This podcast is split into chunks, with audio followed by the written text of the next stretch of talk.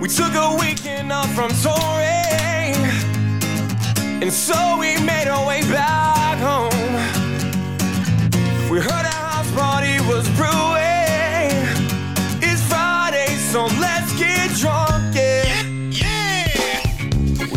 So, Nick. Uh, I went and got my hair cut before the podcast. Uh, I was looking a little scraggly. You, you came to you got your haircut to look nice on an audio only podcast. Well, I, I mean, I figured we're going out after this. I think maybe. so fair. I No, want I cool. want to look nice for when we go out. Sure. All right. Um, so I go into the. Uh, first of all, I'm running late, but luckily my barber was also running late. And then uh, I had a female barber, so she walks out and she's like, "Aaron, yeah." She like puts her hand on my back and like starts rubbing my back, and then like walks me to my chair, and then like grabs my arm, and I was very uncomfortable throughout this whole thing. you sure this was a barbershop? I I might have stumbled into a uh, uh different, Brothel. Yeah, I, I don't know, but uh, so anyways, um, I don't know. I thought she did a good job, but yeah, she was she was like intense. Like she kept looking at me like dead in the eyes, just staring at me. But yeah, the whole back rub thing was kind of like, hey, you know, like I'm here for my haircut, not. It's a good way to start your Friday night out, though. Tell you what, I don't know. Maybe I made an impression. I don't know. But welcome to the Last Call podcast, everybody. On this Friday, I am your host, Aaron Thompson, and alongside me, as always, is my co-host, Nick Warner. Ready to drink some beer? Ready to have some fun? Get the Friday night going? ready to drink some beer. And uh, we were gifted some beer by our guest.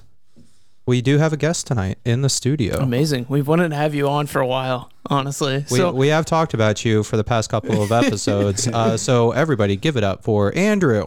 How, how we living? we're living. Yeah. Guest Andrew. So, um, Andrew, you and, and Nick work together, correct? Correct. Okay, so that's how that's how we know each other. And um, you, uh, well, let's just start here. Uh, tell us a little bit about yourself. What do you What do you like? What do you do? What are your hopes, dreams, and aspirations? Hopes, dreams, and aspirations are uh, accumulate more Bitcoin. Accumulate more Bitcoin. Yeah, I think that's a lot of people's aspirations at this point. nonstop. But uh, I also have some other hobbies. I fish, um, play some Xbox, uh, and then I work a lot, and I I enjoy work.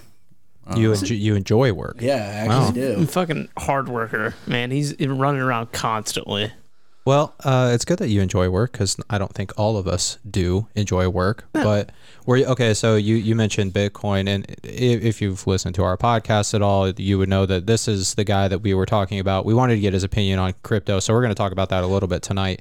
But were you like one of the early early adopters of crypto? Like, are you a billionaire, like a secret billionaire? Or? no, no, no, no. Secretly Not funding super- the podcast, you know. not super early. I've been in it for a couple of years. Um, I got started actually. So how I the first time I heard about Bitcoin was actually it would have been 2012, and uh, at the time I thought that there was potential of maybe going to the military naval academy, and so I was really into the naval academy thing. I got accepted um, into a week long program out there during the summer. So I went out there for a week, and in my squad, there was like eight or nine of us, but there's one kid I really clicked with in my squad, and he was brilliant, absolutely brilliant dude. And his dad worked at the Pentagon, but this kid was really sharp. But he also had like kind of a devious side, and so he, he had a fake ID.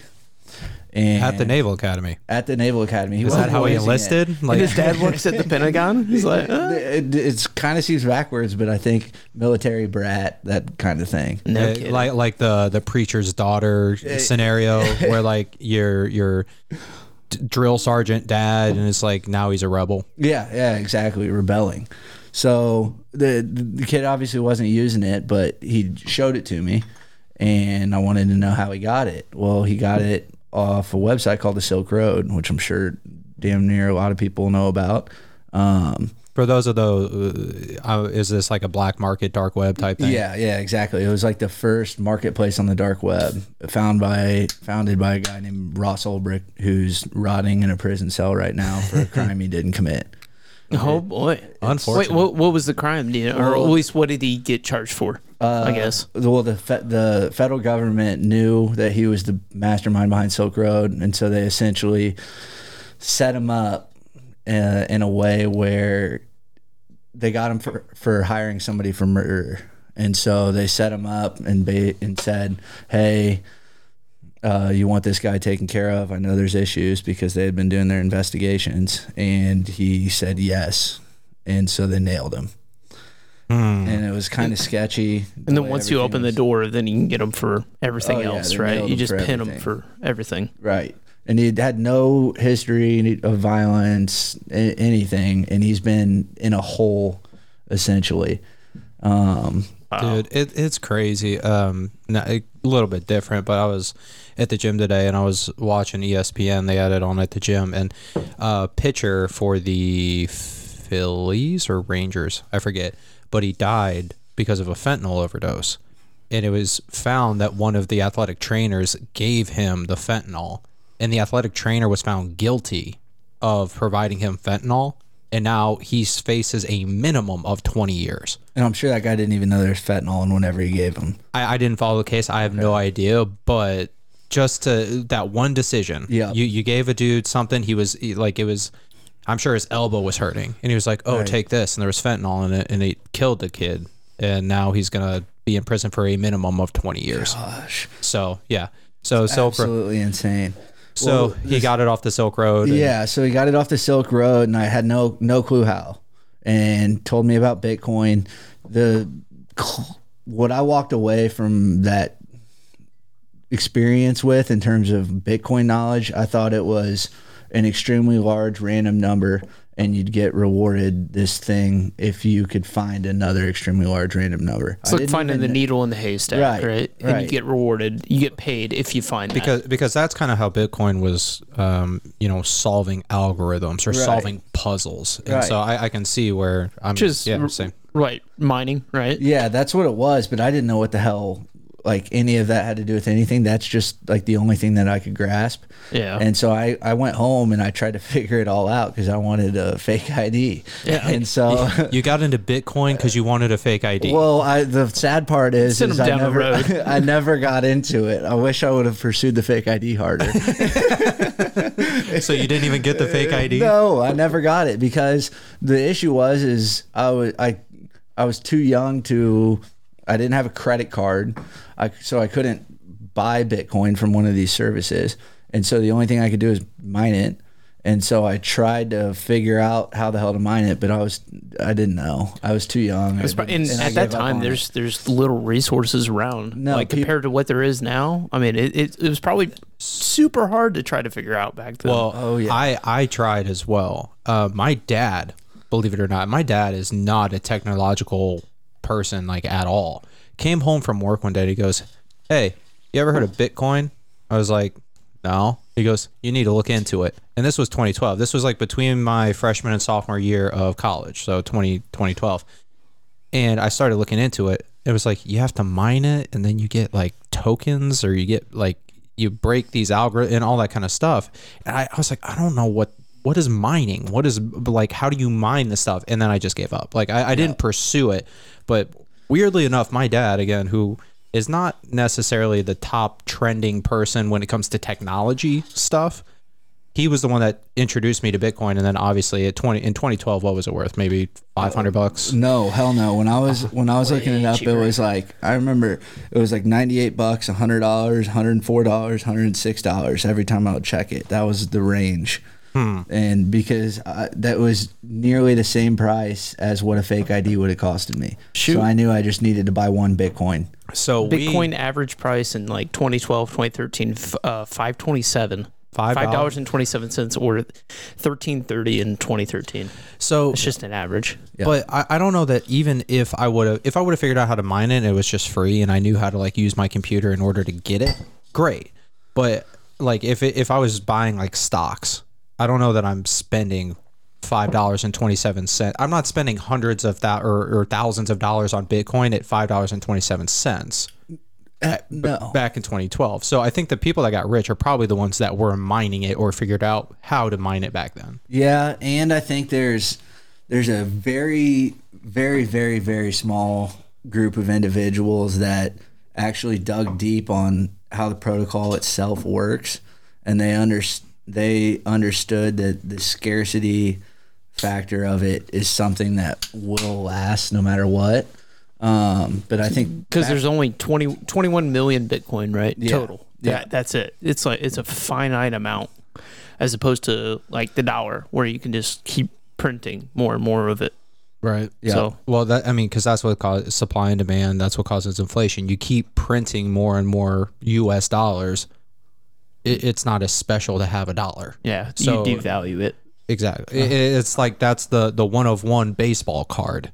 Like you have the only card of that ever made, so it's very very valuable, very rare. So people are going to pay more for it, and that's why Bitcoin for one of them is forty at the today forty thousand U.S. dollars. I would I would say that's somewhat accurate. Uh, the difference being the rules around the 21 million cap can't change. They can't. What, what do you mean rules? the rules. So there, the the structure that governs Bitcoin that it ensures that no more than 21 million will ever be created. That structure itself can't change unless everybody using Bitcoin decides that they want to up from the 21 million, but that won't happen because that's in that's in nobody's incentive book. There's Yeah, no uh, interest to you- do that. you- you- With the other things like baseball cards, for example, the rules around baseball cards themselves can change. Now, a certain old rare baseball card that gained the value it did over time because it is what it is and people agreed or they Are willing to pay that? correct it. Yeah. 100% that that is worth what it is. Now that it's similar to bitcoin in that aspect that the price is kind of set on whatever the hell anybody's willing to pay for it. But with bitcoin you know nobody else can create more. Somebody could go create an exact replica of that card and sell it as that card So that's that's the thing with Bitcoin is the the blockchain, right? You're talking about the protocol of Bitcoin using the blockchain, automatic ledger, permanent, written. You you can trace essentially everything with it. So There's no duplicating that. right no, there's no there's no duplicating the the blockchain because you have every single transaction that that coin went through, where who changed hands, how it changed hands, when mm-hmm. it changed, you know, all that kind of stuff. So I, I get it from from that perspective. It, it would be like, and, and we talked about NFTs a little bit, where it, it's like the blockchain would be being able to prove that you own the actual Mona Lisa versus a duplicate copy of the Mona Lisa, because there is a ledger saying that uh, who who did, did was it Da Vinci? Who did the Mona Lisa? Leonardo da Vinci. Uh, I think yeah it it was was da vinci, it was Why- da vinci. Yeah, so it, it would be like I have a record that Da Vinci gave that painting to Andrew, who sold that painting to Nick, and then I bought it from Nick. It's like you had the entire transaction. You have history. the history of that transaction. So I understand the value there. Fun story about baseball cards. I told you this already, but uh, Andrew, I know Andrew's I a ba- baseball guy. Baseball baseball and baseball yes Big baseball. Hell yeah, brother. Yeah, yeah, yeah. That, was- that was, that was my Hell yeah, sport. brother. that was my so sport. so um my one of the guys that I know uh, he's a family friend uh big involved with the major league baseball like his I think his father-in-law was a GM of a major league team like he he's got a lot of ties to major league baseball you're you're spilling oh, I, oh no! So- my own so bar. t- two things. One, I, I I did the the people at a service. You almost spilled the gumball head. So we are drinking gumball head tonight. Uh, that's a Three Floyds beer. Well, y- that yeah. was that was the beer that Andrew gifted us. so- Andrew, yeah, thank you for uh, Three Floyd's Gumball Head. They're out of Munster, Indiana. Uh, a ton of good beer. This is honestly a pretty aggressive start compared to our usual Budweiser. So we got three gumball heads each, and we got three Budweisers each. And in case you haven't picked it up by now, this podcast we drink six beers in sixty minutes. I, I'm doing this. Uh, we're fifteen minutes. 15 in. minutes in, and Fifteen we're, minutes we're still doing the I, intro. I got. I I'm got. on my second. Yeah, well, I got no. I got too interested in talking to Andrew that I forgot to explain what we do on this podcast, where we drink six beers, sixty We're minutes. so excited. each beer does have to be at or above 5% alcohol by volume. But this family friend of ours, big in MLB, he was talking about, um, he knew some of the players, and one of the players was telling him a story that uh, Topps used to create books of cards that they would give to all of the players, and they were uh, like the new up and comers, like the the hot shot prospects. And one of those hot shot prospects back in the day when they were doing this was Mickey Mantle, and they printed thousands and thousands and thousands of Mickey Mantle like rookie cards, and for whatever reason, they were not selling as well as they should have. And so Topps kept these cards for a very long time. And eventually, like the the manager of the plant said, we got to get rid of these cards. Like we can't give them away. Oh, I think yeah, I think you sent this to me. We we so they they couldn't give these cards away. People wouldn't buy them. Couldn't give them away. So the guy who was telling the story said he loaded up thousands of Mickey Mantle cards into his car, drove them to the Hudson, and just chucked them in. They were just chucking these Mickey in this Yep. This particular Mickey Mantle card today is worth hundreds of thousands, if not millions of dollars. Right. And they're they're just chucking them into the Hubs- Hudson River because it's like, what are you going to do? And this is back in what? When did Mickey Mantle play? In the Early. 40s? Early, yeah. Maybe even before that. I think it was the thir- 30s or 40s. Yeah. The stat No, no, he, intern he was he, was- he was a part of Murderers Row, right? So Uh, he died in. uh, wait, Mickey Mantle died in 1995. Yeah. So, That's so more mind blowing, honestly, so- than anything right so he now. played he played in the 40s. Uh, Yeah, he was in. Yeah, he I was think a- he caught the back end of Ruth's career is when he started. yeah, so he was young. Yeah. Uh, MLB debut was 1951. It looks like Oh. his last appearance was 1968. okay, I was Okay, way off. so so he play for 50s. the yeah, you Yankees? were so he was, close. he was in the he was in the entire 50s. time. Jeez. So he was in the yeah. 50s, but again, one a Hall of Fame player, legend, right? Um, but yeah, they were just chucking his cards, and now because there's no more of them, even though they had thousands of them, I was like, Bet they love and, and, and I. I asked a family friend, it's like, did this guy like keep any of those cards? He was like, no, he was But- told to throw them into the Hudson, But- so he Right, threw them into the Hudson. But honestly, if you think about it, though, the the cards now wouldn't be as valuable, right? Because there would be more of them around. Because uh, if the ones were not thrown into the river, But if he would have kept two or three of them and thrown the rest into the river, absolutely, so but that who knows that he thing. didn't though? Who knows that the cards that are around now weren't some of the ones that he kept? It, it could be. Could have been. Could have been. He could have made millions off of those. I, th- So- I I find it funny that that's their method of disposing them is throwing them in a Well, river where it's just gonna literally my it's, it's gonna get destroyed. But like you could burn it and really get rid of it. literally my comment was like, did he just look down the river and see just cars lined up just throwing shit into the Hudson? Like, oh, I got too much of this. We're just gonna chuck it into the Hudson. Like because that's it. what they did back in the day. Yeah. Couldn't get rid Yeah. of it. So, real quick fun fact: Terry baseball, and then the story I was talking about earlier. Terry Francona's daughter Mm-hmm. was my squad leader at the Naval Academy during that. Terry, who- Terry Frank. Terry Francona, he's a He was a manager of the he might be a Hall of Fame manager. He will a be, New York sure. gangster. Terry He- Francona. he- brought this- Franconi. he managed the Red Sox He and he broke the managed. curse. I'm a The- big the- Red was Sox he the fan. manager when yeah. they? Okay. Yeah, he broke the 2004? curse. 2004? Yeah, yeah. yeah. 2004. Who did you who who did you play for that? That wasn't the Cardinals, right? No, was it the Cardinals? Uh, it was I know 04 we beat the we beat the Yankees in the ALCS. We came back from 3-0. Did you? and Who did you beat? Because I We think and it- then we swept whoever we played in the World Series that year. You- Beat the Cardinals. I think it was the Cardinals, and, and. I'm a Cardinals fan. St. fan. Louis Cardinals, Yeah. 2004. Okay. Yep. Boston Red Sox swept them hurts. 4-0. 4-0 to break Yeah, the, the curse. them. Yep. Man, oh, that's So they that's won ridiculous. eight games straight there in the playoffs, which is absolutely unreal baseball wise. That's so sad. I'm I'm so upset. Yeah, so the we got Cardinals we broke we've got a Cardinals fan over here, and I got a Red Sox fan, and we're having a podcast about it. So we'll The see Cardinals how and the, the Red rest Sox- of this plays out. the Cardinals and the Red Sox in the early 2000s played in multiple World Series against each Yeah. other. Yeah, quite a few. I went to the one in 2000. Seven. No, uh, we were in 11? college. It was 2000. Yeah, it was 11 or 12. Did you go to a World Series 12. game? It was- Yeah. Are you 12. serious? Yeah, it was the Have you most. ever- It was the most disappointing thing I've ever gone to. Really? So we, I went to the World Series game at Busch Stadium Have you against the gone Red one? Sox. No, hell no. I w- at Busch Stadium against the Red Sox, and the crowd was dead. I was like, "This is the fucking World Series. Yeah. and the crowd was just sitting there, just chatting, just like, oh, you know, it's just like whatever.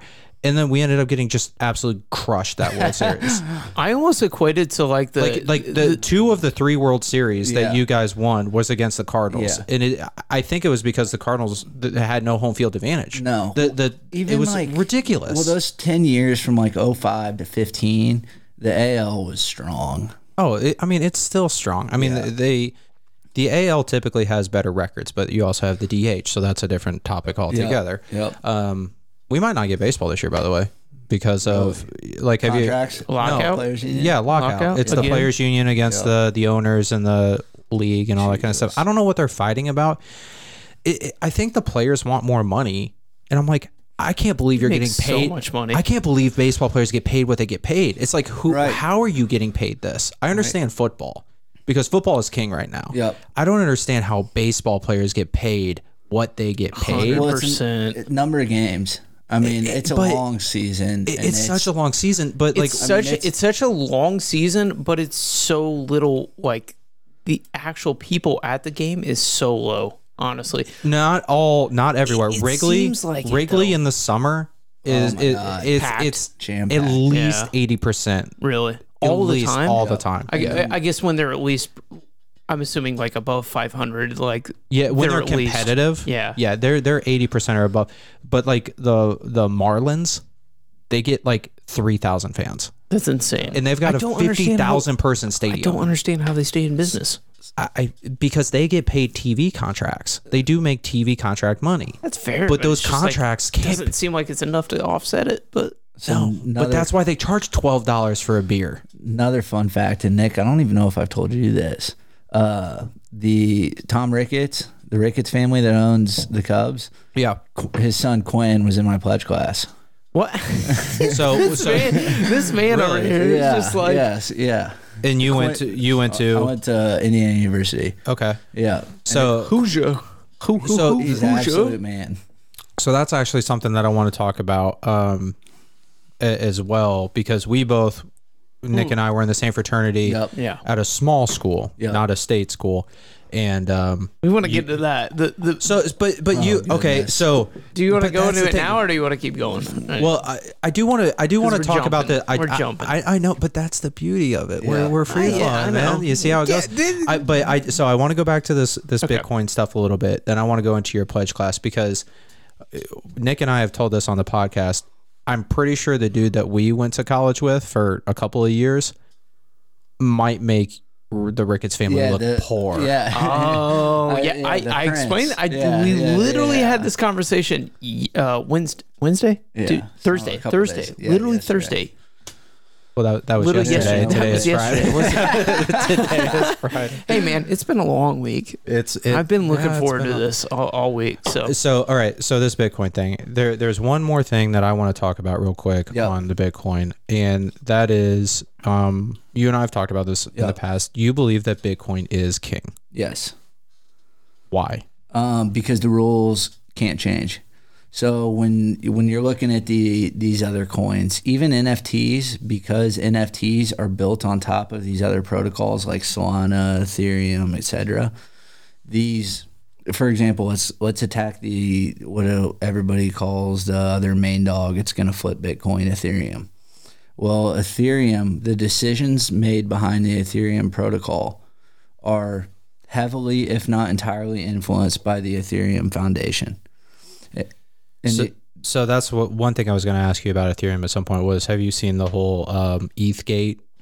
well, the, here's the thing: ETHgate. I'm pretty sure that re- refers to ETH 2.0 and all the shit that's been going on with that. ETHgate is essentially the theory, or the I, I'm going to say theory, that Ethereum is uh, essentially a Ponzi scheme that was pumped up by investors, Yep. but there's no actual value to Ethereum. Well, I, I would agree with that, and I would say that goes across the board. All it is is investing. Even this metaverse Web 3.0 deal, all it is is VC investors. It's just So buzzwords, like it's pumping buzzwords. It's, it, yeah, it- It, it's like like absolutely back when the. Internet of Things was Yeah, the it's- big it's thing. the It's- dot com abs- bubble. It's absolutely ridiculous. And it, it's a bunch of VCs pumping money into projects because they know they can make a quick profit. And so what what you see with any of these other coins is there there's a trade-off and a little difficult to grasp but anything any change this might sound ridiculous any change from the bitcoin protocol there's directly a trade-off to that change that normally is a complete detriment to whatever project that's happening to So it's advantageous to not touch it at all. no. So uh, let's let's run through let's run run through some of these. Um, faster transactions. You always hear Bitcoin's old. It's too slow. Um, you it takes too long to get your funds. Blah blah blah. Well, in order to make transactions faster, you have to have larger blocks. Well, larger blocks means more memory. More memory means more cost. And when I say more cost, I mean in order to audit the entire history of the blockchain, you have to download the entire thing. And if the blocks are bigger, then that memory is greatly expanded. So, for example, Ethereum, in order to audit the history of the entire Ethereum chain, you can't do that on a single computer. You, it's probably going to cost you to build a rig that could handle the entire Ethereum blockchain. It's going to cost you five, six, seven thousand dollars. Bitcoin, you can download the entire blockchain and audit it on a Raspberry Pi for 120 bucks. So That- the, the, the equivalent of that would be like, hey, I, I own a business, right? And my business is this this room. And to have the entire ledger of of this business's history, it, it cost me this one banker's box. But for Ethereum, if I have this same room here, I would have to have a thousand bankers boxes, and all of a sudden, I can't put all these banker boxes, all of this ledger into one room, so I have to buy another room Yeah. and expand it. Basically, A hundred percent. Or uh, another way to look at it is you've got a one foot by one foot square tile, and the tile's white with a bunch of black specks on it. Yep. In order to audit, say that one by one tile is the Bitcoin blockchain. In order to audit it, you have to count every speck on that tile, and then you go to something like Ethereum. Ethereum is a million square foot building with a white floor full of black specks. If you want to audit that million square foot building, you have to go around and count every black speck and that's so that's the solution to faster transactions. Well it's not viable especially across the global population because the global population can't trust something that they can't audit. So this is this is where uh, I'm going to disagree to an extent. Bitcoin was the first. Bitcoin's the biggest. Bitcoin is the most valuable because there is the finite aspect. There's 21 million. That's it. All of these other coins. Now there are what what people deem as shit coins, 100% which which are essentially shitcoin, altcoin, whatever you want to call which it. which are Ponzi schemes. Somebody creates a coin, they pump the price, they take their profits, which is essentially taking everybody else's money, and then everybody else loses however much money they put in, but the one person gets rich. Any celebrity It's a, that's it, pu- pushing a coin, or an NFT. I hate it. It's a I pon- hate it. it is a Ponzi scheme. I can't I can't understand anybody that's a uh, sorry to interrupt, but anybody that any celebrity that makes a coin and says, "Hey, I'm going to release this new this new coin or this new cryptocurrency. You guys should buy some blah blah blah." And they do that, and it's like how you're screwing over your own fans. It How depends. can you do well, it depends because it's almost like buying stock in that celebrity. So if that celebrity takes the money and they buy things that create content or create entertainment that you enjoy, Yeah. it's essentially like a subscription on Twitch. That's what their Yes. crypto coin would Yes. be. So I could agree with some of that. I, w- I wouldn't say that every single one of these altcoin shitcoin projects are a Ponzi because it's they've gotten much more creative. So for ex- I think one of the for example, you have something like um Safe Moon, right? It's I- I- it- it's a right. uh, This it's a shitcoin. We all know that. But I'm I'm using this example. So so just uh, tell people like the about Save coin because and like what makes it different because I like don't know. I just- honestly- you- you know the name of it, Yeah. right? So, but ba- what I'm getting at, I don't know the details of it necessarily, but it it has transitioned to the point where people say they're investing in a company, right?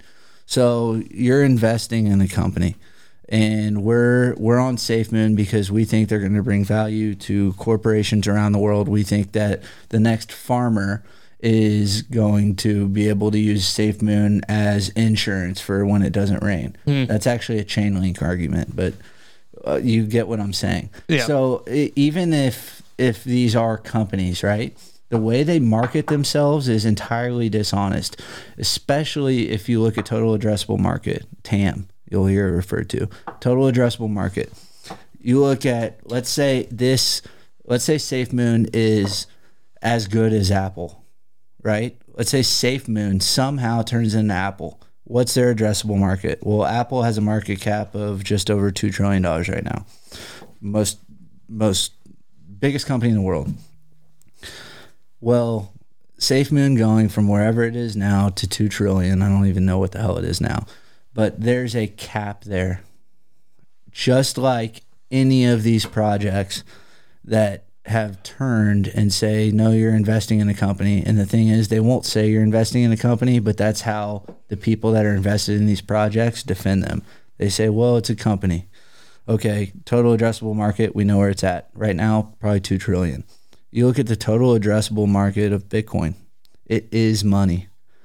And money is compromised or composed of let's do every currency around the world. Let's say every bond around the world. So all debt, all debt, all currency. Just debt and currency right now around the world is somewhere in the neighborhood of 250 to 300 trillion dollars. So you look at Bitcoin, it's it's I think it's 800 billion right now, 900 billion. So it hasn't even Total hit a tri- total market cap. total market cap. So it hasn't even hit a trillion dollars. And then you look at the total addressable market, it is money. So the total addressable market of money is somewhere between in the neighborhood of 250 trillion to 300 trillion dollars. You do that math, it, it, it's fucking pretty. So there's a couple different conspiracy theories around Bitcoin, but I do want to address so the SafeMoon coin. The big thing about the SafeMoon coin is that they take a 10% fee. Okay. And this 10% fee is paid out to everybody who holds SafeMoon. So it's essentially a stock that you buy and they pay you a dividend Yeah. for holding that stock. So that's what SafeMoon is. So SafeMoon is a company, but they're they're pushing their stock as a cryptocurrency that you'll never actually be able to spend. You are buying a stock into the company and they're paying you dividends for every new person that buys in. That's what SafeMoon is doing. Yep. Does that, does that so- div- I, I guess the scary thing is how do you uh, does that dividend change like does that payout change over time there's and no like incentive to use it. who controls Because, that be- well? because it's not a currency. right There's so, one guy so no, that they controls it. they literally they literally set what they were going to pay out. They take a ten percent fee and then they distribute that ten percent fee of every new holder to the rest of the holders, which is so your whole goal is to convince more people to buy into it so that you can get which is money out of it, which is a Ponzi it- it's scheme. it's the AdvoCare. It's the uh uh what what it's the, the, the marketing. It's work, it works reps. Yeah. yeah. No, it, there's a there's a name. It's not Ponzi, but it's like the uh, I've got three people under me. Pyramid pyramid scheme. scheme. Yeah, it, it's almost a pyramid scheme. So there are those types of coins that are not viable as far as currency. Bitcoin has been considered internet gold. So I agree that you can consider Bitcoin as more of a currency than everything. Here's where I disagree that Bitcoin is the only thing that's valuable. I I l- saw the ETHgate thing where Ethereum is uh, just a kind of a con artist Yep, coin yep. thing. But a lot of shit is being built off of Ethereum. Ethereum has utility. And I think utility, especially with like NFTs, which are you have to pay typically Ethereum to buy NFTs. NFTs with utility are valuable, where it's like, hey, I bought this NFT, so I have access to this network of people. I think the same thing can be said for the tokens, these cryptocurrencies. For example, I want to get your opinion. I'm very, very, very, very big on XRP. I'm big on Ripple. Big XRP. And the reason I'm big on Ripple is because that, in my opinion, is a uh, and, and please, this is not financial advice. This is not telling We are- anybody we are to go not invest. a financial advice podcast, and Yeah, we so- uh, cannot be held liable for Leg- your legally, legally, losses. everything we're talking about is theoretical, and do not go and buy this stuff. Except for me, buy Bitcoin. Bitcoin, a- Bitcoin. Hey, two things to start with B: Bitcoin and Budweiser. That's what we're here for. That's right. Bitcoin and Budweiser. and boobs. And- okay. there are no boobs at this podcast. Well, we had boobs one time, and they might be back one time. Casey, They'll and, be- yeah. Casey and Mary. come back. We're, we're looking forward to having him back on the podcast. Eh. Okay, I'm gonna get that's ridiculed your for that. that is your your grave that you Case- just dug, and I I'm gonna know. let I'm gonna be on the Casey outside Mary. watching you dig your own grave. That so. was a joke. But so We'll the reason I, I'm big on XRP is because that's that's an actual crypto that I think could be adopted by major financial institutions that the everyday person uses. See, Because what what XRP does is it makes international transactions of money, wire transfers, instead of days, instead of business days, it takes hours. but here's the thing: you you can't transfer with something that you can't trust.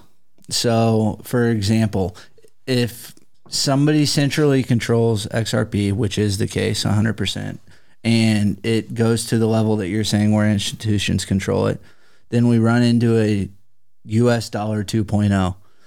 All of a sudden, you cannot trust that tomorrow that thing that you're transacting with, in this case XRP, isn't going to be worth less because the people deciding the monetary policy of that protocol will work off their own incentives.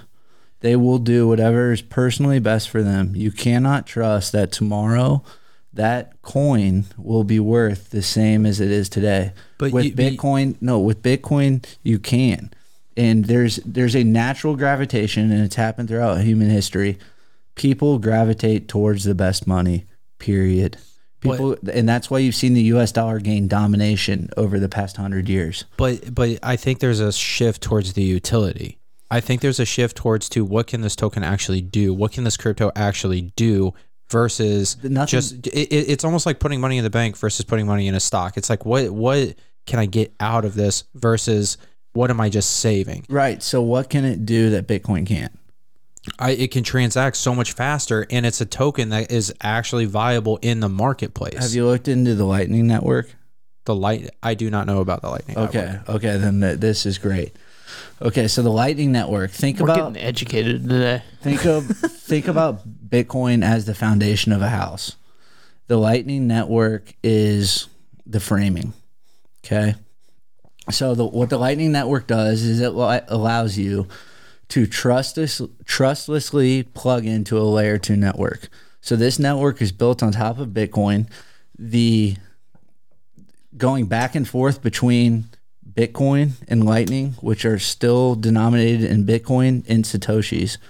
For those that don't know, one Bitcoin is worth 100 million Satoshis.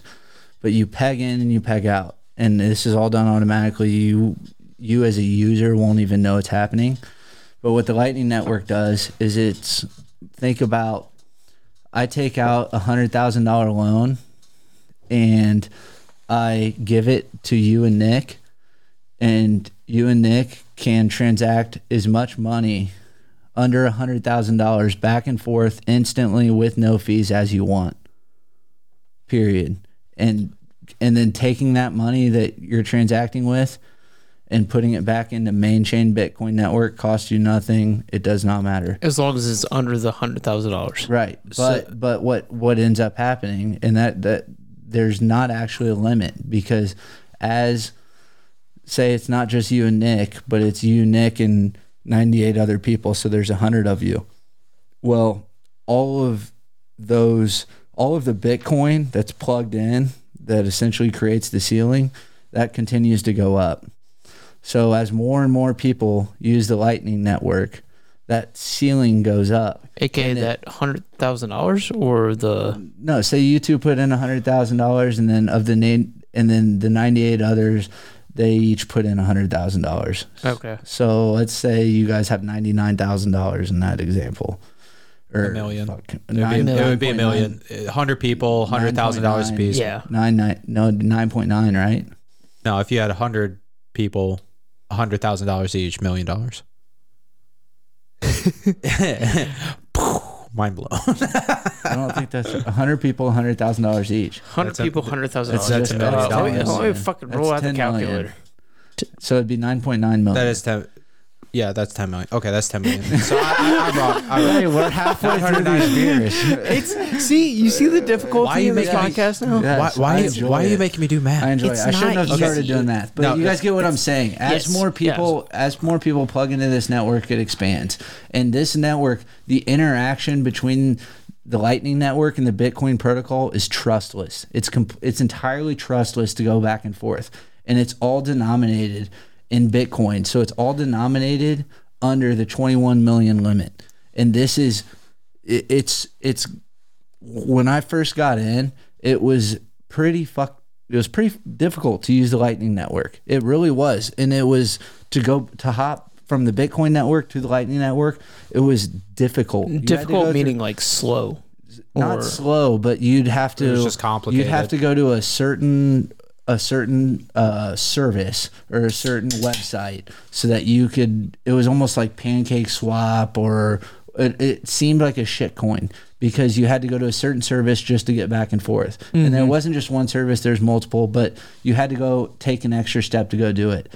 Well, just in these couple of years, it's evolved to the point where you receive funds in your wallet you can send them out on main chain on lightning it doesn't matter it, and it's completely seamless and it's instant so here's everything about that sounds good but crypto is not it, it's not mainstream still the, the average person is not using crypto as their everyday Kind of curious. What what do you think of the number of people that actually have some cryptocurrency? Okay so uh, across the world or across the us Uh, let's let's do across the the U.S. so I 300 so a little there's bit more realistic. so the us has 330 million people roughly. Uh, let's say half of them are able to actually invest in this. So let's say 100 100 and what what's 175 no one I can't fuck I'm doing math again. Uh 165 165 million people. I'm saying 10 million of that 165 million actually own crypto assets. Uh, the numbers you'll find online are ridiculous. Which is still less it's less than 10% of the entire US owns a crypto asset. Yeah. I'd say somewhere between 5 and 10 percent. So uh, okay, well, this one's the numbers online if you try to search this topic they're absolutely ridiculous. It's it's almost like the green energy numbers around mining which says is like i could rant sixteen percent about. American. Sixteen percent of Americans say they have invested in or traded or used. and, and uh, of some that 16 type of crypti- cryptocurrency. and of that 16% I guarantee you 6% is in Dogecoin you think so? Yeah. You think that's the yeah the highest volume traded?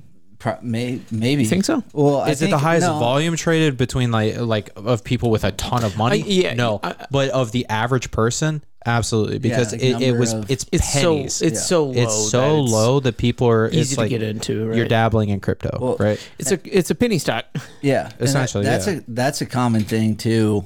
i- Is unit bias. People look at Bitcoin and they see it's fifty grand or forty five thousand dollars, and then they look at Dogecoin and they say, "Oh, it's two cents or it's whatever the hell it is." My And they're dollar like, is way more "Well, valuable over here." this this two cent coin it could be the next bitcoin. So it'll go to $10000 $20000 $50000 But that's why and you like a- look at but then well you then you you you look at total addressable market and you realize that something like doge even though it's 10 cents or whatever it's already at the height of it like what maybe 300 billion dollars probably not even that high how much higher can it go But but that's why much like you have to look at stocks, you have to look at the company, you have to look at what they're doing and if they're growing, if they're profitable, all that kind of stuff. Crypto, that's why I'm saying you you can invest in Bitcoin, which is like investing in gold. It's internet gold, or you can invest in utility if you think it's actually going to grow. So, like for example, I I personally, I have diversified. I've got Bitcoin, I've got Ethereum, I've got Solana, uh, I've got XRP. Those are my four big ones. Solana is essentially the Ethereum competitor. And if Ethereum crashes, which it could because of all the shit that's coming out about like, is Ethereum legit or is it not? Solana could take their place. The problem with Solana is that their network is stupidly slow. Like every time I go on and try to trade Solana, it says network congestion, not going to be able to trade. It's like, then, then I'm not going to, why am I going to invest in that? I I think you just explained your issue. There's the whole utility argument I don't see because there isn't there isn't utility for something that doesn't stick around. And these things come and go. And that's how it's been since Bitcoin's inception. But it, it, but Bitcoin because it was the first. Like like that's my biggest Right, thing is because Bitcoin was the first. It's gonna obviously have staying power because it has finite resources. But it that's why Bitcoin is considered, in my opinion, the internet gold, the internet oil. Right. There, there's a finite amount of it, and so people want a piece of it and want to invest in that. What I'm saying is there are other cryptocurrencies that I think are valuable because of the utility they bring. I, I don't- are they going to be as valuable as the internet gold like Bitcoin? Eh, no. Do I think Ethereum's ever going to get to $100,000 like Bitcoin could maybe one day? No. But I do think that there is value in that utility. I think I think our core disagreement is that any of these other tokens have utility to begin with. Th- th- okay, that's fair. I- I- so if you don't believe that Ethereum or Solana or XRP or any of these other ones that I've mentioned have utility, and you you don't believe that at all, I do. I do think that there is actual utility Uh, to where? those. Where? And and in what term? So I, I again, I think XRP could be a a uh, banking financial institution tool in order to transfer money across global markets. Right. That is why I'm big on XRP is because Bank of America, Huntington, PNC, Fifth Third, they all use XRP in order to transfer money across banks and across global markets. That's why I think XRP could be big. Now they are under SEC investigation, which I think is a whole bunch of fucking bullshit, but you can look into that for yourself. I think it's bullshit as well. But because they're singling out XRP, but they didn't go after any of these other ones. Well, they're setting, they're using XRP to set precedents in the crypto. Th- They're trying Yeah. to, and they're they're failing. I don't they, think they they're- fucking flopping. See, I would argue face. and say they're not even trying. The, I'd the SEC is just doing it. as just like, yeah, well, we're the government. We, like, you should believe us. I'd say they're using it as a scapegoat, not even a scapegoat. They may have even set it in place so that they could bring this project to where it is and then systematically use it in different court cases to set precedents that will benefit the state or the government in the future. well, so but So- Ripple Labs is an actual company. Right. So real quick on on XRP, you you just mentioned the banking and the transacting globally.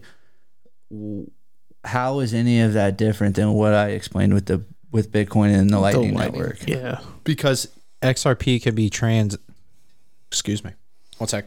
See, this is the, the other difficult part of it. Okay, this is, so- this is why I got you a glass. Now you understand. Uh, if you were 100%. drinking out of that can, man, you would be off mic a lot more than you would be on mic. All right. So this is the last thing I want to say because I do want to get to college. All right.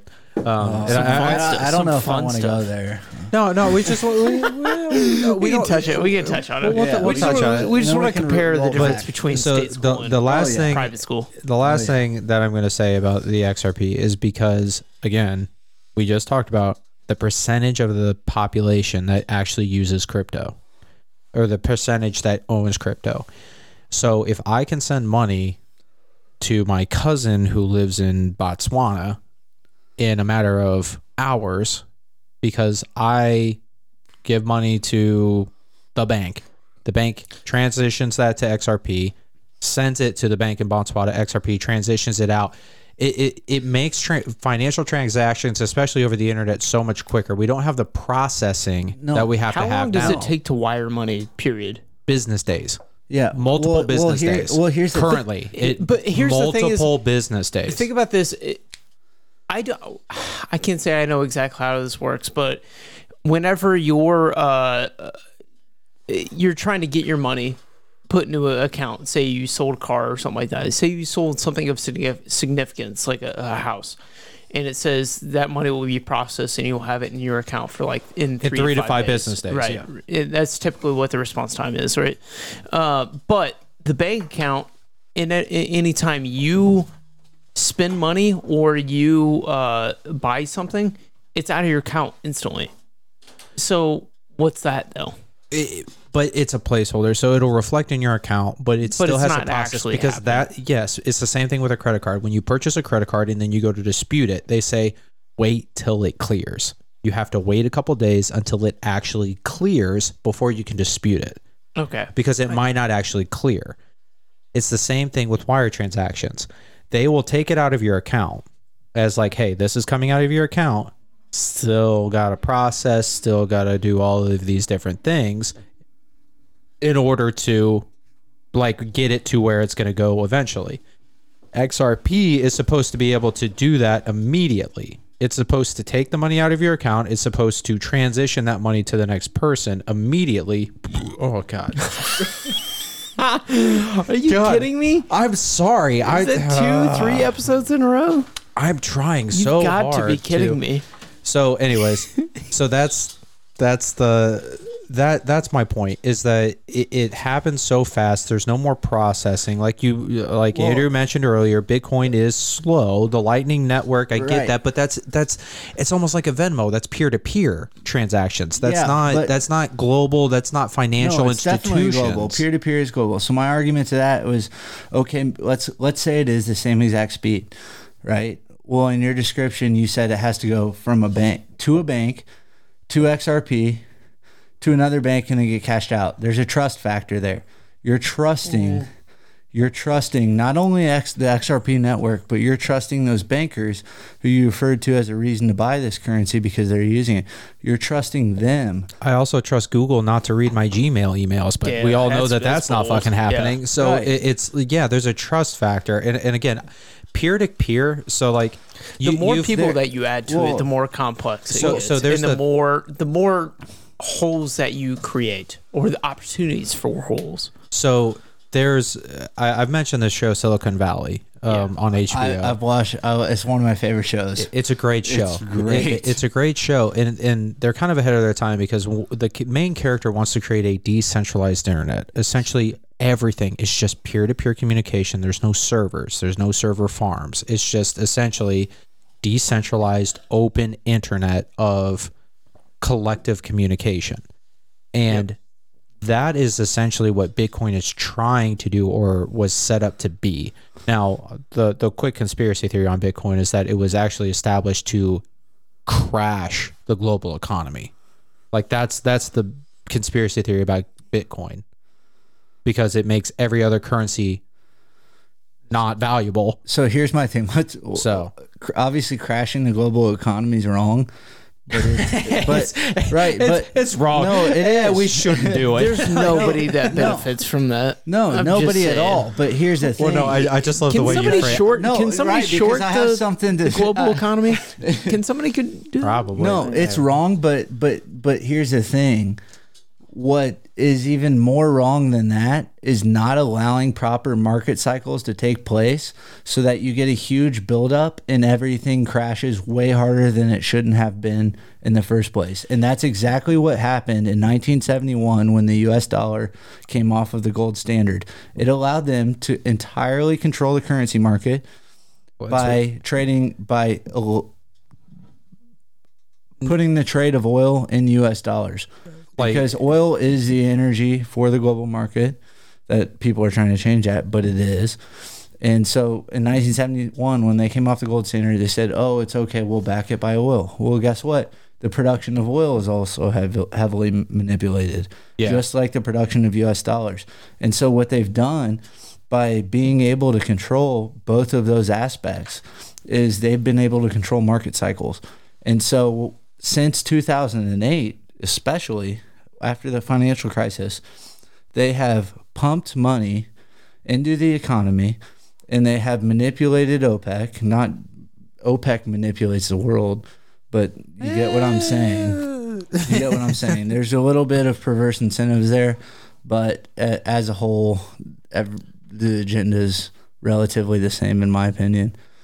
Um, but what they've done is through manipulating the markets, they've put they've just kicked the can down the road and they've pushed off these crashes so that nothing will occur. Well, that's exactly what stimulus does. Is we're con- very concerned that there's going to be a global crash or there's going to be a economy crash, so we pump the economy with money in order to stimulate it, give people what they need so that it doesn't crash. They So continue to businesses spend don't money. Go out and That that's exactly right. what that's exactly what stimulus is. Yeah. Which, to a degree, I agree with. Uh, we we don't have to get into like financial economy and kind of stuff, but um, eh, that but that's that's kind yeah, of no, that, I get that. I get that. Like, I get it, but I guess what I would re- respond back to Bitcoin is engineered to crash the global markets is they should have crashed eight, ten years ago again, and they should have Yeah. crashed four to six years ago again, and they should have crashed in 2019 when the Fed came out and raised interest rates in November and watched the stock market proceed to decline 19%. And then they came out and completely changed course because of political pressure. Duh. And and then and guess what? After after the re- You're getting you're getting you're getting me fired up, and we're, we're gonna go to a place that we don't want to Yeah. go. All right. Oh. So, here's all right. the here's the thing is, God, we we created a monster. What This uh, guy over here. what this guy? Yeah, I feel like we just gave him the fuel to just like absolutely just go off. no, I mean I can rant. Thing is, I know he don't could go. much. Trust me, No, I can- I because can- I've I heard can- it happen. I I've can- heard it Oh, happen. yeah. I, I've heard it happen multiple times, Hey, I- especially at work. I, I praise Nick for for his ears and listening to my it's, bullshit. it's only been one year, and I feel like I've aged like seventy-two years every time I talk to this guy. All right. So we, we're going a little bit over time No, here. we're not. Are we really? Where are we at? We're at about an hour. Pump it. Let's double it. Pump it like Bitcoin. You Why so not? No. So y- you, Honestly, you guys have spent so much time talking that I think it's worth a double. very no, little. I I'm not. No, not first can't, double- can't go. Our first double podcast. It's not our first double co- podcast. We did we that did with a Cameron. one and a half. was it one and a half? It was a of one and a half. season finale. Yes, it was one and a half. Whatever. Which now looks like super easy. I, I think it was more that. Regardless, One and a half is easy. we'll go a little bit over, but I do want to go to the college thing. I know, like we we got off on a rant on baseball, and then we got to college, which was the other thing I wanted to talk to you about because again, Yeah. Nick Nick and I went to co- a small college. We went to uh, Rose-Hulman. You went to IU, and we were in a fraternity at Rose, which I guarantee was very very different because you mentioned your pledge son, pledge father, Yeah. whatever, Pledge, Pledge- brother. pledge brother, um, father, son, brother, Holy Spirit. Maybe he's all Amen. hey, what's up? What's up? What's up? so, so I wanted to talk about a little bit of the differences between maybe what you experienced as uh, in a fraternity at a s- big state school. How many Yeah. students does IU Oh, have? I don't know. 30, It's 40,000 probably. 30, so 40,000? many, Yeah. Okay. least. We had 2,000. Yeah. We had- It's- we had like it's 20 substantially 2,500. different. No, we had 2,000 undergrad, and then we had like another 500 as graduate students. And our graduate that program seems really. heavy. What? Uh, number, of, 50,000. number of number of GS That's- graduate assi- or uh, graduate students. So Uh, IU as of 2021 had uh, around 49,000. That's a lot. Total undergrads. That's a lot. So, ha- hey, qu- quick, I, look up Texas A&M because I, I I believe Texas A&M has the largest undergrad in the country. It's it's them or Uh, Ohio. 70 It's them or Ohio State. 73,000. What's Ohio State have? Because it's them or Ohio State. Man, we're you're really fucking working the fact check intern today. Sorry. Jeez, Uh, we we could use an intern. Uh 64 66,000. I'll be your guys' So- intern. So, dude, that's We- that's we- insane. He's signing up. So- Insane. we'll ca- we'll pay you very very very I, I little want no- Bitcoin. I, want- I just want Bitcoin. six beers. Six, dude. We can do we've, that. We've we've been okay. I don't, honestly don't think you've ever. You've probably never listened to the podcast because I've never pushed it. I don't push. No, the podcast. you've never told me the f- name. dude. I never tell.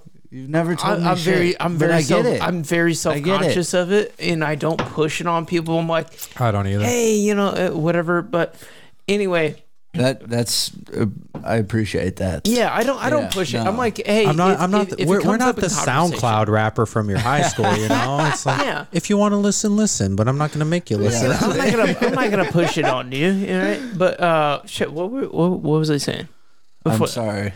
I don't know. Some about Uh, don't see, know. see, we but all. sixty-three thousand students Yeah. is an ass load, and I'm sure. Oh no, my- you were saying my- like he's never listened to the podcast, and you were going somewhere with that. God, this is bad. This I'm is sure bad. This is what happens when we go over an I hour. did, no, we did the we did the same thing last time. Okay, so anyways, so, Yeah. but let, let's go to your experience with art. So again, Texas A&M seventy three thousand is an absolute ridiculous number of undergraduate students. Insane. Ours was two thousand. Yours was forty something, forty something, forty nine. Yeah, So a- so that's still a, that's still a big school. So your fraternity, I'm assuming, was much much much much different than ours. So for example, in a fraternity, you have active members of the fraternity. How many when you were there? How many active members did you have? So we sat anywhere from 115 to 140.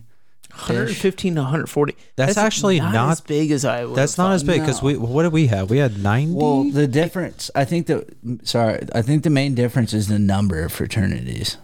How uh, many, how many did you have? I don't know. I mean, on campus. was it like was it double digits no. though? Oh, yeah. On campus, we probably had 15 or 20. So we That's had a we lot. had three sororities and eight fraternities. Yep. Okay, so you had double So we had digits. double and- digits at yeah. least. So it, And it- sororities, it we thins probably down had the same number. It was equal. really Yeah. of sororities and And fraternities. Really. Yeah. Interesting. Yeah. So we didn't have that many. Um, and the really because we were so small, I'm not gonna say everybody that didn't join a fraternity was not social. Um, but a vast majority of the time at ours, because we were such a small school, the majority of like the people who wanted a social life were the ones who joined a a fraternity Right. at all. Right. Um, and- Rose is it, it, it's a very different school, right? It's it's people that are there for engineering primarily. The majority of majors are all engineering, so it's like, okay, yeah, I, I want to get my education, but I also want to want to have a social life, and so that gives me that aspect of it too. Yeah. Very So- different. so Very different. So you you had told me something at one point about your fraternity house, and I I, I don't remember exactly what was it like the largest or no, it was huge. So my sophomore year, we started construction on an extension. It's uh, just that, that- word. We started construction. It Yeah. just sounds so massive. Oh, like- it was it was already big to begin with, but we started, and at the end of that construction phase, we were the second biggest fraternity square footage wise in the U.S. Only behind that one at Florida State that you always see Pike? shit of. Yeah. Pike at Florida State. Yeah. Yeah. like they they And so- i- They have if a- you they have haven't a courthouse. It no was it, it's a ridiculous. it, it or is- sorry, courthouse courtyard. it's an apartment building.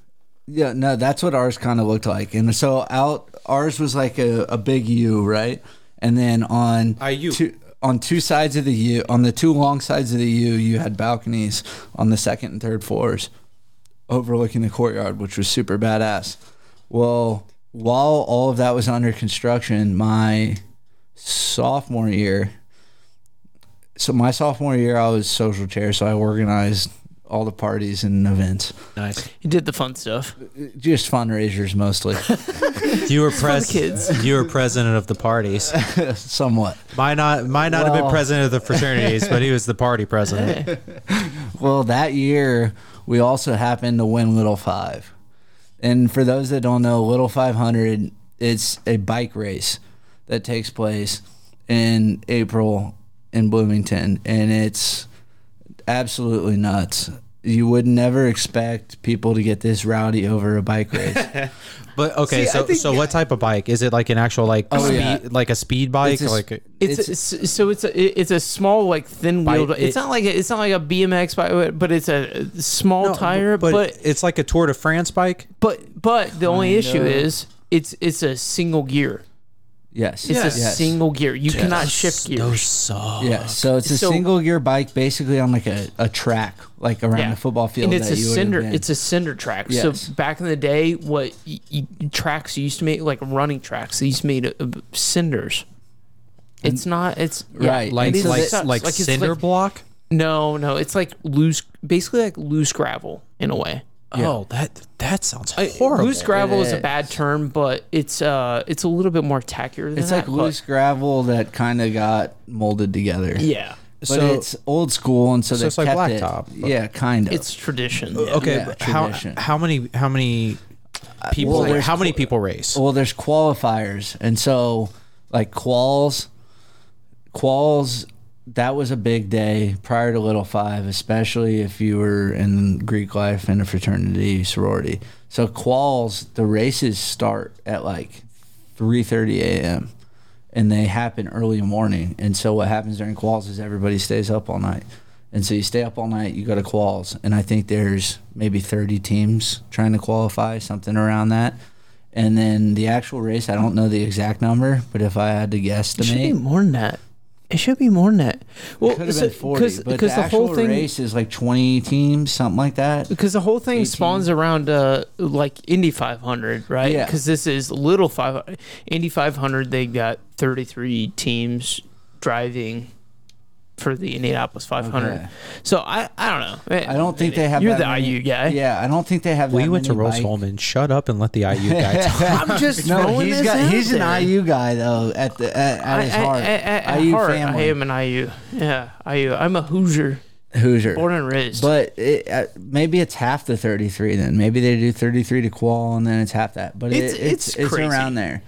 And so whoever's left and whoever makes it gets to race. Well, our fraternity had historically been known as a great bike team. In fact, in our pledge class, it's kind of fucked up, but in our pledge class, we'd have our pledge class, but also included in our pledge class were our biker bids. And so guys who competitively biked would get a bid into our pledge class. You were like the fucking high school that's a private school that doesn't like give scholarships but gets all the top recruits. Yeah, like, it wa- like yes, that's kind of like it was. wow. And so, like You in my pledge class, we had three biker bids, and you could in the first lineup you can pick out the bikers. Yeah, because Can they're you quad- actually see, Oh, like, yeah, dude, you- this Dude, dude's you just fucking have to look at quads yeah. are their quads massive. Yeah. and their Yes, calves. dude. Their Yeah. quads and their Quads, calves. Quads, are, calves, and shaved head usually. Seriously? Yeah, they Shaved all head. for some reason Wind all the bikers had shaved heads. Something same along those same thing with lines. swimmers.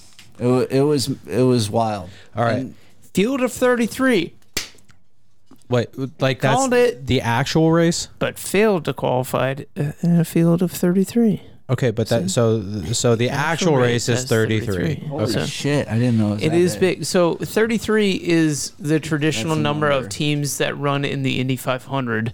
It's uh, 11 rows of three. Gotcha. So that's Okay. where it's all modeled after that. But it's the Indy 500, but with bikes, and it goes around track and you ride how many laps? I think it's It's a decent amount. I, I think it's 250 laps, or something. It's a like that. decent amount. Uh, well, you have But four is it a bikers. oh, okay. You have four, so you have, You have four, four bikers, bikers and the switch off. transitions are huge. And we had we had a guy, and I know he wouldn't care if I named his name, Luke Tormelon. And he, laps. he was a him up. he was a, he was an absolute stud, dude. Like runner, biker. That's all he did. The man's It's all calves. he's done since he was eight years old, and his sprint, like if on a bike, like his last couple laps, nobody can ri- actually nobody in the race could actually ride a bike faster than him. Andy had the endurance, and so he was our start man and our finish man. And then we had two of the other kids were in our pledge class. When when we won that shit, we our entire fraternity, our fraternity wears these. They're like race suits, and we would wear them football tailgates too. But they're full body zip up jumpers yeah. and they had the IU logo on the back, and it said Indiana University Drinking Team. And then on the front, Nice. on the front, it had our nicknames. Well, when we won, there's like a hundred of us sprinting a victory lap in these big ass, we call them Rager suits, with this guy. and then, and then, next thing you know, I, well, I'm running off trying to figure out how the hell we're gonna afford all the beer and liquor for this party we're about to He's like, man, I got a job to do. I got a job. Yeah. My You're- job you're- got a lot more complex. You're hammered trying to do math. We've already seen that, doesn't it? That's 30 kegs by uh, say, uh, $59 is. thousand cakes, thousand cakes minimum. Well, luckily, I could kind of wheel and deal, and there were some other people that were trying to come over, obviously, because they knew we won. So I'd be like, okay, ten people could come from your house, but you have to send us hundred cases first. The negotiation strategy. oh, dude, it was all That's negotiations. insane. I started the negotiations heavily in college. This guy's an Were you in contact literally with the other, like the equivalent of you at another yes, fraternity? Yes. So we all This is wild. We all kind Why of Why didn't we have this? Yeah. So well, it was it was ridiculous. So like the the the semester. Let's say you. So everybody scheduled parties. You you'd schedule your parties for your days of your week. Well, randomly that day would hit where everybody starts scheduling, and you know because you start getting blown up by all the girls that are social chairs of the sororities, and you're like, oh shit, scheduling's going down today. Oh no, it's scheduling it- day like, again. No, n- there was no like set deal. It'd just be whoever waits until what, and then once somebody kicks it off and basically says, "Hey, what are you doing May the 12th? Well, then that starts the fire, right? And so there'd be random days. I remember the, I I was social, and actually the, the guy in the grade above me who did it before I went to high school with, and that was the whole basically the reason I joined that house. So we were real close. Well, we get I get I get a text from one of the chicks in the sororities, and the next thing you know, it's a goddamn fire frenzy. Just back and forth, back and forth, and you're sitting there with a calendar trying to fill in all these dates, and you're trying to get the Sounds the, like a fucking wedding sororities. planner. No, it's messed up. You're trying to get the sororities with the sexiest girls in on the most days, and you you have a list in your head, and then you've got your your pledge brothers coming up to you like. Please give us a, a night with Kappa because his girlfriend's in the house. Oh my god, it's a fucking wedding uh, planner. I can't was believe you. I can't believe you literally asked the question. Why wasn't this a thing at art? Oh, Because we had two thousand. They have forty nine thousand people. Yeah, ridiculous. I just think, I, I, okay, regardless of the number, I think you can still have fun. Will it be as much fun and as crazy? No, but it's all relative. So Hundred percent. You're still gonna always have fun, especially like a lot of the. see, see, we made our own fun. yeah, we But just even- drank. That's all. We Yeah. did. We're like, what do we got to do tonight? Tear out. Drink. Oh, drink. Okay, that's all we can do. So this is very boring. Right, but even when you have that many people, you still find like the people that you like being around. If that makes sense, like even Yeah, within all very these wholesome sororities, now. even within all these stories, yeah, you have a lot more people to try out, and maybe you like have a couple different groups that you like hanging out with. But at the end of the day, like humans are always going to gravitate towards the people that they have the most in common with, or Sure. that they feel the most comfortable around. And so that's typically what happened. You'd have a pair, you'd have a pair with this. The way it worked is you'd have a pair with this sorority, and that would last until midnight. And then at midnight, all the houses opened up, and so girls could go wherever they wanted.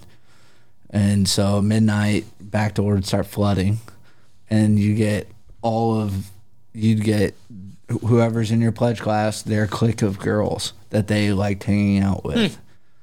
And so, no matter who got, but the, for all that time up until midnight, yeah, you get you get time to chit chat with random girls, and So once the ball ends, it's a free for all. it's a free for all. Yeah, Uh, well, on that note, Andrew, I appreciate you sharing that. I'm tearing up right now. oh my god, I've never been so sentimental about fraternity life. I'm not sentimental. I don't miss it at all. I'm being honest. Just Nick and I over here was like, I wish I had that. that great this guy's like, fuck that life. That was all of that It was- build up, and he was an says, "I don't miss it at Goes- all." He goes, that was fucking terrible. I hated every minute. it, wa- it was a great time while it lasted, but it's not a sustainable lifestyle, and it's Clearly. I get a, yeah, I get a lot more enjoyment out of what Too I'm many doing now. girls. Yeah, I can't have that. All right, Nick. It's that time of the night. What time of the night is it? This the last call. Let's call! This is the last call for alcohol this evening. drink up, drink up, drink up, and order again. That's right, ladies and gentlemen. It is the last call on the Last Call podcast, where every week we do a little something different. I have no idea what we're doing this we're, just- week. we're gonna go back to Old Faithful. Random questions. Yeah, we're gonna do random questions. Woo! It's a, it's always a crowd favorite. Okay, so do you have, you have a list It's a of crap- questions? Uh, somewhat, yeah. Do Can- you, can do I you have throw some? Do you want to throw some in there? I, I mean, How many? How many do you have by chance? I have zero planned. I'm just gonna wing it. Okay, so I'll let you uh, whenever you want to jump in. And, I'll, I'll, uh, I'll give you take the over. you know the Yeah. the, the I'll give you the signal, sign. the, the seals, the the steel signal, you I'll- because it's baseball steel thing. sign, steel sign. Whatever. Is it, oh, is it a sign, not a signal? It's it's steel sign. Is it? Is that true? It's a sign, not a s- signal. Andrew? Uh, earlobe is the indicator. Down the arm is the uh, the steel. Belt buckle is bunt. That's how we're doing it. the belt buckle is apparently burp as well. So. Yeah. Okay. All right, we're we're gonna play random questions. for Random Andrew. questions. This for is- Andrew. I'm in. It's it's just gonna be dumb. Honestly, this is the point where we're just like, hey, we've had a lot of beers, so let's kind of just see how goofy. Whatever. Well, I'll answer once you finish that beer. Okay, I like. See, this is this is new new This- waters we're stepping into. All right, Andrew. Here we go. We're we're gonna No. start. I, I I got a question. I got a question. Go ahead. I'll, All right. I'll finish my beer right here. Me too. All right, Andrew. If you had a pickle, would it be a dill pickle or would it be a bread and butter pickle? Not bread and butter, too much taste. Give me that dill. Mm, mm. Is that like rap lyrics or something like that, or did you just come up with that? I know. I just said that. That sounded like very. You like po- it? It sounded poetic in a way. Did it not? About pickles? Yes. No. I'm I'm 100 percent sure that was a 2 Chainz lyric at some point. Uh, dude, I don't know, man. Read your question. I don't fucking know. What's the first person, first old person name that comes to your head? Bob. Bob. That's, that's my grandfather. That's- that's his He's the absolute goddamn man. I've I love that man so much, and I have unbelievable respect for the him. The patriarch of the J last name family. He is. The Yes. patriarch. I, yep. The man. The man, the myth, the legend. Still around. He's still fucking kicking and still. Still, oh, he's getting after it. I just spent uh, a few days in Florida with him.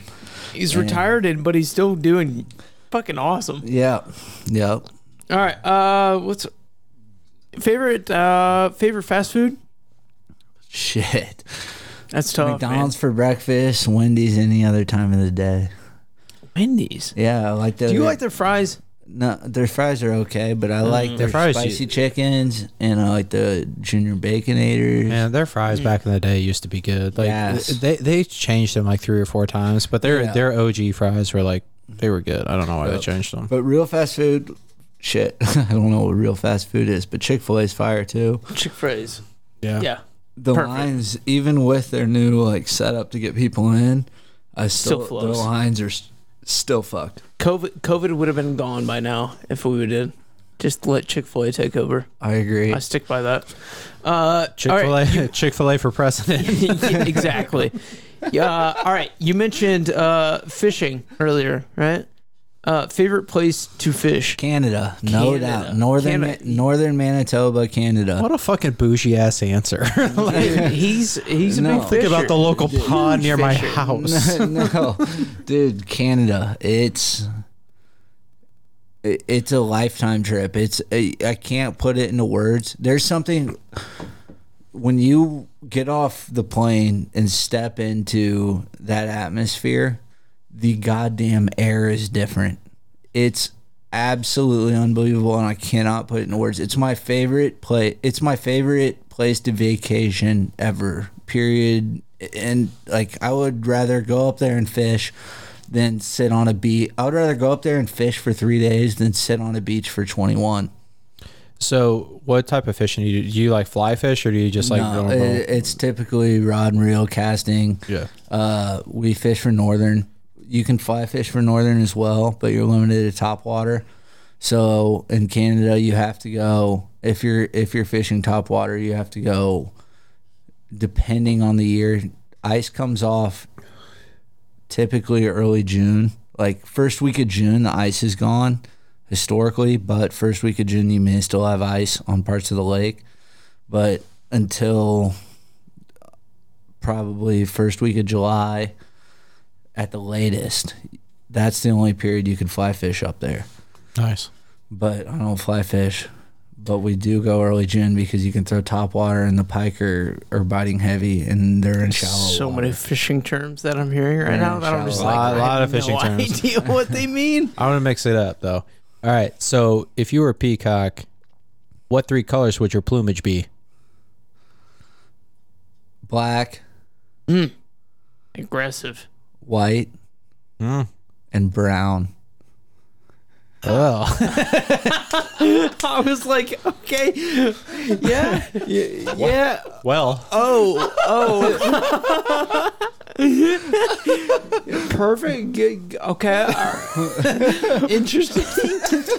You really just like stuck to the gray grayscale, and then you're like brown. All right. Next question. What What do you want your What do you want your funeral to look like? Oh shit. Uh all right, I'm gonna I'm gonna steal this from my dad. Oh shit.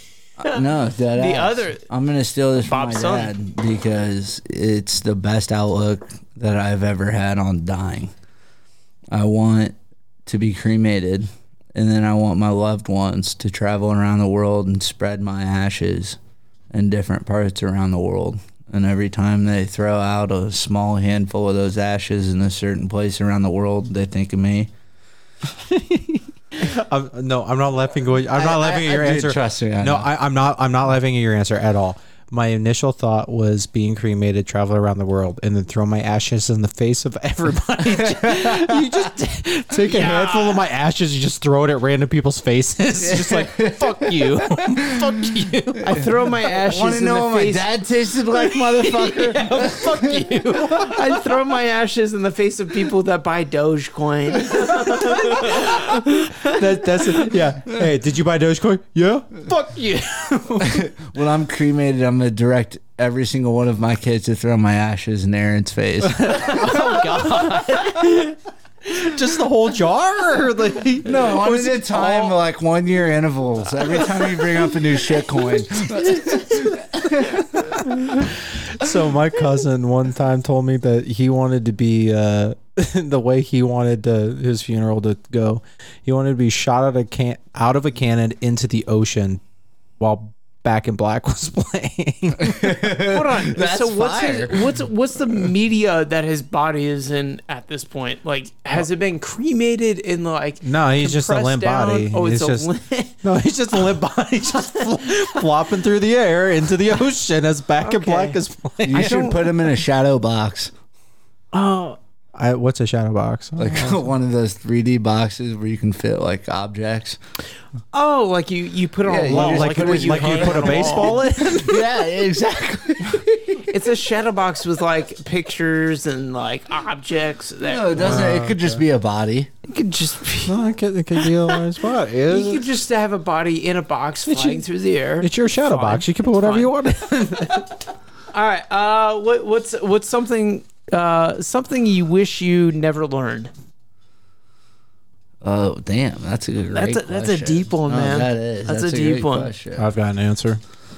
Well, this isn't Man. your this isn't your last call, is it? I, technically, it is. It's my fucking podcast. it's my podcast. God, It's my back. something- Yeah. No, That's deep. not on this one. Do you want- do you wanna wish you ponder on never that one? learned. Yeah, let's hear Aaron's answer. I promise I won't Yeah, let it influence me. I, I've got two. One one is cursive because fuck cursive. I There's like no, cursive. there's no reason to learn cursive. Man loves Number cursive. two is uh, what two girls one cup was. Oh Okay, God, yep. I've got a worse one to show you. If you No, that's okay. I've, I regret my answer. you, yeah, I, I've been. Uh, what's the Yeah, Nick's opposite? cotton Of, glimpses? the opposite of blessed is uh, cursed by whatever is was on his phone, and I do not ever want to see it again. He was asking for it. no, I, no, I literally, I literally no, time out, not time out, time out, time out. Okay, hey, I saw a video that somebody at some food co- I forget what food company, but was literally making a unicorn blue waffle. Okay, Oh. we can we can. Okay, I'm just throwing that out. Yeah. Yeah. I don't want to give a generic answer on this. I'm trying to fucking You can get we- real, we- but if you want to think about it, if you want to think about it, we We'll- can make we'll- we'll that- skip and we'll come uh, back. Yeah, we'll, we'll, all right. Toilet toilet paper over under. toilet paper over under. Do you go over? Is Oh your- is no! your sheet Well, go I, over I or pull it down and then I fold it up. Yeah. So But I I, mean- think it's an over. I think an no, under is more like work. if you if you were replacing it, If you're replacing it, oh which way do you oh put it? oh it's it's it's draping down. yeah, so it's over. So it's an yeah, over. it's over. You're an It's over. over. Good yeah, man. I'm not Good a man. psychopath. G- so you. some Thank people you. say that if you put Look the toilet patent. paper Look over, no, some people say if you some people say if you put the toilet paper over, there's there's two things. One is one you don't have a cat, and then two is the toilet paper companies want you to do that because you use more toilet paper that way. Hmm. They can eat my ass because toilet paper is They li- significantly cheap. They're literally that they're cleaning your ass. They are, they are doing that. Uh, t- t- t- what what go to drink at a bar? Uh, go to drink at a bar, whiskey straight on a rock, usually, or a gin and tonic. This man's he, he's cultured. This is a cultured man. I don't know. Whiskey on the rock. I mean, I was whiskey on the rock, and then Straight gin and tonic. gin and Typically, a, a classy gin and tonic. can't tonic. drink vodka. Uh, all right, one I, I, more. I, uh, I, got, I, I got one. I got all right, one. go for it. If bears could fart rainbows, would it taste like Skittles? Not bears, but pigs. If they farted rainbows, I would eat them all up. But why? why? why? The things you look at the worst have the best outcomes. Interesting. I Okay, fucking hate that's you. very- Stop being a pho- stop being a philosopher on our podcast. You're making me look like a fucking asshole. All right. Holy shit! All right, uh, what's your Bitcoin address? Uh, I'll create one and send it to you. I've got some addresses that you can't track my fucking coins on. Oh no no no! But what's your social security u- number? Usually, Uh, usually, it is five five five five five five five five. Fuck you. usually, usually, my my go to question is, "What's your social security number?" I feel like I had to change it up for you, right? I appreciate it. All right. So, did you uh, figure out what uh, something that you learned that you wish you never had? I didn't. No, I mean, superficial shit. M- My What this dad, my podcast dad's was? very blatant about the ha- sex he has with my mother, and so I, That is. I, I wish I never learned that. But That is very fair. I also wish I would never uh, hear any of that. So. Okay. Well. Thank you, Andrew. I know where I and all of my siblings were conceived.